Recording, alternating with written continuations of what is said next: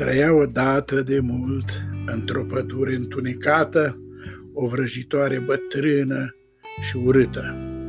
Toată lumea îi spunea baba Cloanța Cotoroanța și toți știau că are casa în pădurea deasă, dar nimeni nu avea curajul să se ducă la ea pentru că mergea vestea că era rea și de aceea stătea ascunsă într-o văgăună din inima pădurii. Cotoroanța avea puteri magice și putea transforma orice în ce își dorea ea. Și putea lua orice înfățișare.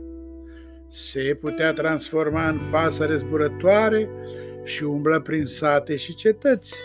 Și dacă îi plăcea ceva, dacă vedea ceva ce își dorea, imediat transforma acel ceva într-un grăunte pe care îl înghițea. Apoi, ajungând acasă, scotea grăuntele din gușă și făcea din el ce voia.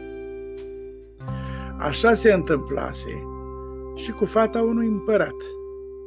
O fată frumoasă foc, care, fiind la joacă cu alți copii în curtea palatului, a dispărut așa, deodată. Și nimeni nu a mai văzut-o. Părinții ei o căutau fără încetare de ani de zile și nu dădeau de urma ei. Au plătit ghicitoare, au trimis scoade peste tot. Poate, poate, află ceva, dar nimic și nimeni nu știa de fata lor. Au făcut anunțuri și au dat zvonuri în toată lumea.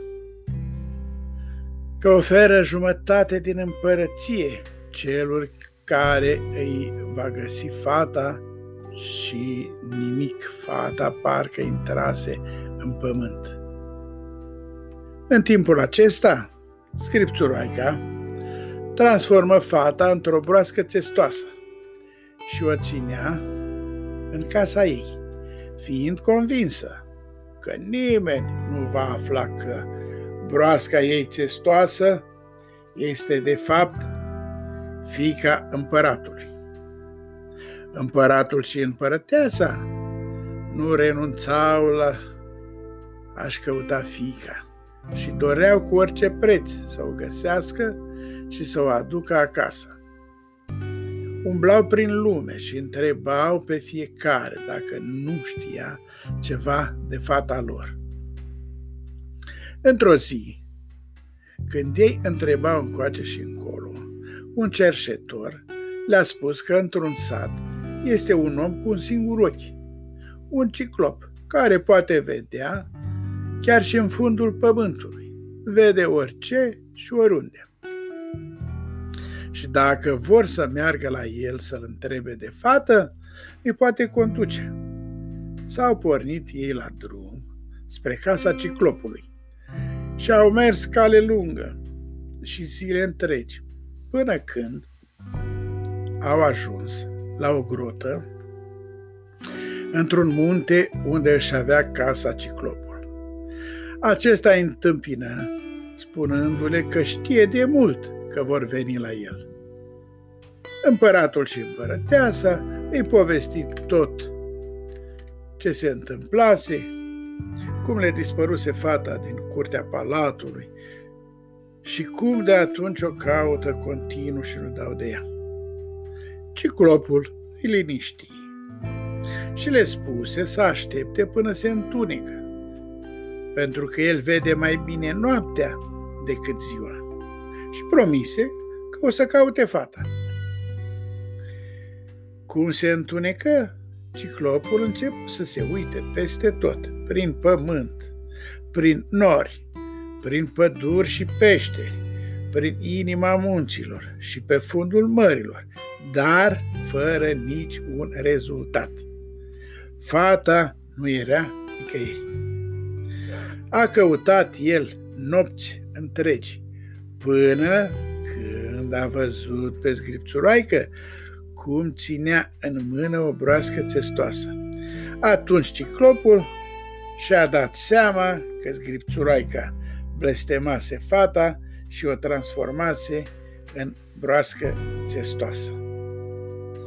Părinții fetei s-au bucurat la așa o veste, dar în același timp s-au și întristat, neștiind cum să rupă vraja, cum să rupă blestemul.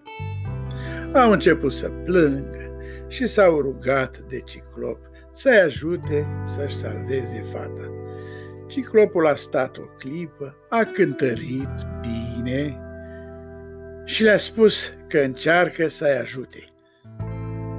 Iar pentru asta va trebui să vorbească cu prietena lui, cu împărăteasa râmelor care stă în fundul pământului. În noaptea următoare, ciclopul a chemat-o pe împărăteasa râmelor și a spus că are nevoie de ea să-l ajute să rupă un blestem și să redea fata părinților ei. Părinți care sufereau cumplit de când dispăruse fata. I-a povestit ciclopul împărătesei râmelor unde este fata și în ce este transformată, dar și dorința lui de a o reda părinților. Atunci, împărăteasa râmelor ceru să îi se aducă un vultur uriaș cu care să se ducă la grota zgripțuroaicei și să fure broasca țestoasă. Împărătesei râmelor i s-a dat ce a cerut. Ea s-a urcat în spatele vulturului și au pornit la drum. Au ajuns la casa vrăjitoarei și într-un moment de neatenție al vrăjitoarei, vulturul s-a repezit și a luat în gheare broasca țestoasă și a zburat cu ea și cu împărăteasa râmelor către ciclop și părinții fetei. Când au ajuns, împărăteasa râmelor și-a rupt din coadă trei inele și le-a dat broaștei testoase să le mănânce. Și pe loc, broasca testoasă s-a transformat în cea mai frumoasă fată. Și toți cei de față s-au bucurat, s-au îmbrățișat fericiți și au întins o petrecere care cred că ține și astăzi. La revedere, dragii mei!